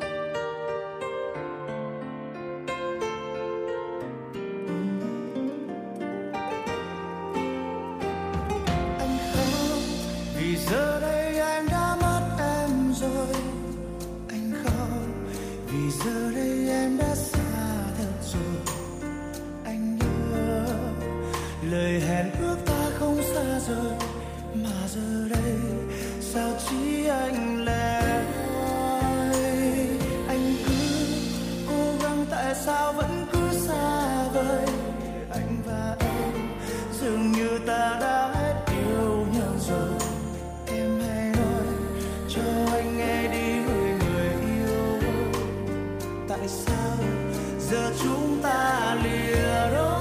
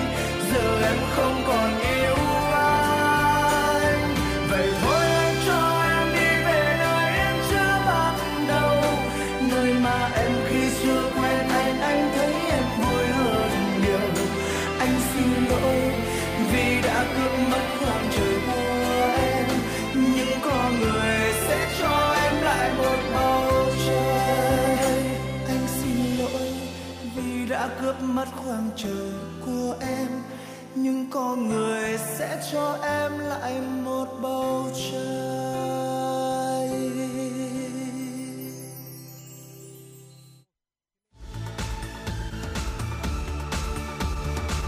Quý vị và các bạn đang theo dõi kênh FM 96 MHz của đài phát thanh truyền hình Hà Nội. Hãy giữ sóng và tương tác với chúng tôi theo số điện thoại 024 3773 6688. FM 96 đồng hành trên mọi nẻo đường.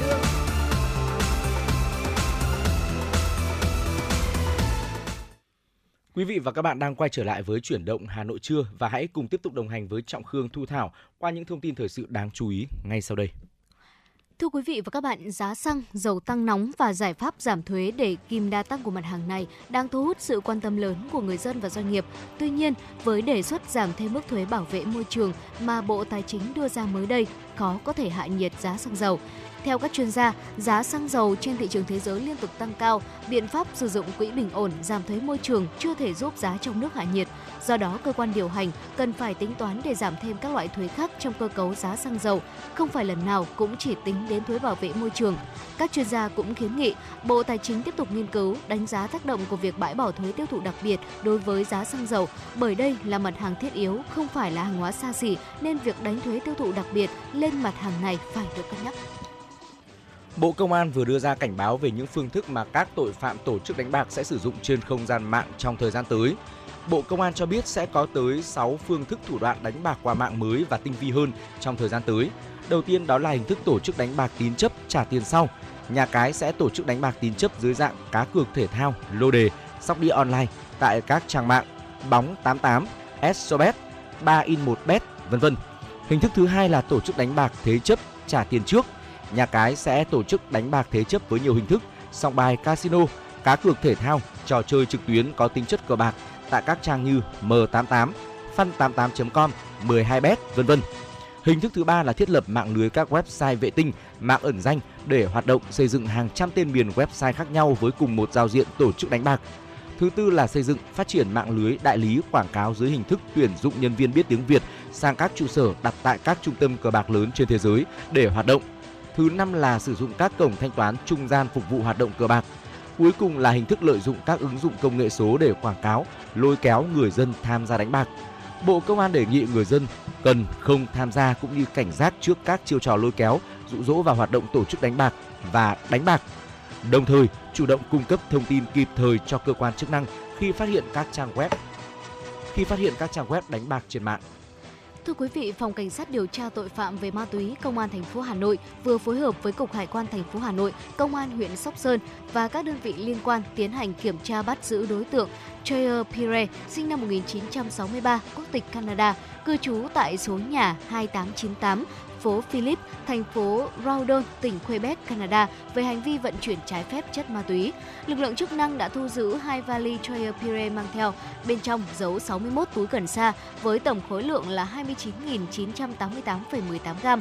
Số ma túy này được ngụy trang trong quần áo và vải vụn tẩm tinh dầu tỏi nhằm tránh sự phát hiện của cơ quan chức năng. Phòng Cảnh sát điều tra tội phạm về ma túy phối hợp cùng với Đại sứ quán Canada tổ chức ghi lời khai của Chayer Pire. Đối tượng đã khai nhận toàn bộ hành vi vi phạm của mình. Cơ quan Cảnh sát điều tra Công an thành phố Hà Nội ra lệnh giữ người trong trường hợp khẩn cấp, lệnh bắt người bị giữ trong trường hợp khẩn cấp đối với đối tượng này. Thưa quý vị, ngày 23 tháng 6, thông tin từ Công an thị xã Sơn Tây cho biết đã tạm giữ hình sự đối tượng Phạm Văn Tính sinh năm 1989, trú tại Minh Tiến, huyện Ngọc Lặc, tỉnh Thanh Hóa để điều tra về hành vi tàng trữ trái phép chất ma túy. Vào khoảng 13 giờ 30 phút ngày 11 tháng 6 năm 2022, Công an phường Sơn Lộc phát hiện bắt quả tang Phạm Văn Tính có hành vi tàng trữ trái phép chất ma túy tại một quán nước trên địa bàn. Tăng vật thu giữ là 0,153 gam heroin. Trước đó khoảng 12 giờ 40 phút ngày 7 tháng 6 năm 2022 tại thôn Xóm Bướm, xã Xuân Sơn, Công an xã Xuân Sơn bắt quả tang Lục Văn Mới, sinh năm 1987, trú tại Thẩm Dương, huyện Văn Bàn, tỉnh Lào Cai, có hành vi tàng trữ trái phép chất ma túy. Tăng vật thu giữ là 0,264 gam heroin. Công an thị xã Sơn Tây đã tạm giữ hình sự đối với Lục Văn Mới. Vụ việc đang được Công an thị xã Sơn Tây tiếp tục điều tra, xử lý các đối tượng theo quy định của pháp luật. Nhằm giáo dục gian đe và phòng ngừa tội phạm, Tòa án Nhân dân huyện Thạch Thất, Hà Nội đã tổ chức phiên tòa xét xử sơ thẩm hai vụ án tàng trữ trái phép chất ma túy. Đây là hai vụ án điểm liên quan đến tội phạm ma túy mà trong đó các đối tượng có nhiều tiền án tiền sự. Vụ án thứ nhất là hai bị can Nguyễn Đức Toàn, 24 tuổi, trú ở phường Phan Đình Phùng, thành phố Nam Định, tỉnh Nam Định và Lữ Văn Lực, 33 tuổi, trú tại Phú Mãn, Quốc Oai. Theo cáo trạng, khoảng 22 giờ ngày 24 tháng 12 năm 2021, Nguyễn Đức Toàn và Lữ Văn Lực rủ nhau đi mua ma túy đá về sử dụng. Trên đường mang ma túy về thì hai đối tượng bị lực lượng cảnh sát cơ động kiểm tra phát hiện. Vụ án thứ hai xét xử hai bị can Nguyễn Văn Thái 37 tuổi và Đặng Văn Cường 40 tuổi cùng chú tại Phú Cát Quốc Oai. Cáo trạng cho biết khoảng 21 giờ 30 phút cùng ngày, Ngày 1 tháng 1 năm 2022, Thái và Cường góp tiền cùng nhau đi mua 500.000 ma túy về để sử dụng. Sau khi mua xong trên đường về thì bị công an huyện Thạch Thất kiểm tra phát hiện bị can Đặng Văn Cường có hai tiền án về tội tàng trữ trái phép chất ma túy.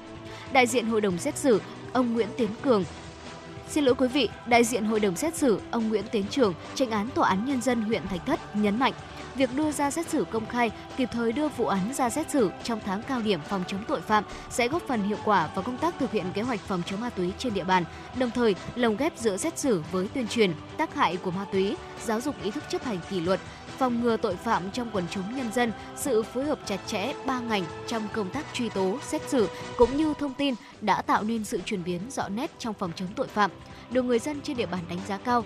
Những việc phiên tòa xét xử công khai, xử điểm sẽ tạo tính gian đe tội phạm, đồng thời xét xử đúng người, đúng tội. Và đó là những thông tin mà cũng đã dần khép lại 120 phút chúng tôi đồng hành với quý vị rồi. À, thật là vui vì quý vị luôn ủng hộ chương trình, luôn đồng hành với chúng tôi qua những phút vừa qua ừ. và cũng hy vọng rằng là những ca khúc chúng tôi gửi tặng quý vị sẽ khiến cho quý vị có những khoảng thời gian thư giãn thật là vui vẻ trong ngày. Dạ vâng thưa quý vị và tới đây 120 phút trực tiếp của chuyển động Hà Nội trưa ngày hôm nay xin được phép khép lại.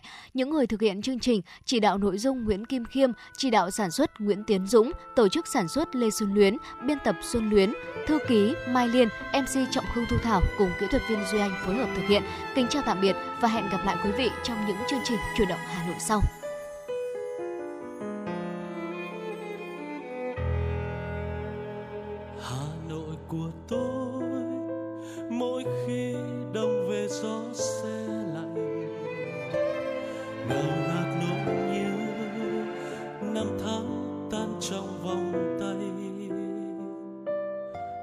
Ngần góc phố, từng cây đèn đứng như đang mơ màng. Hà nội ơi, hoa sữa rơi hay là hương tóc em? Hà nội của tôi, mỗi khi thu về lá rơi vàng sao sao trong nắng yêu dấu kín con đường xưa để cho mùi mơ, để ai lặng đứng yên trong ngỡ ngàng hà nội ơi, nguyện yêu mãi mãi yêu suốt đời. Yêu từng giọt sương trên đường xưa, như vẫn đâu đây hương hoàng lan. Yêu nhịp thời gian trong vòng quay đang xa đó em mong chậm chờ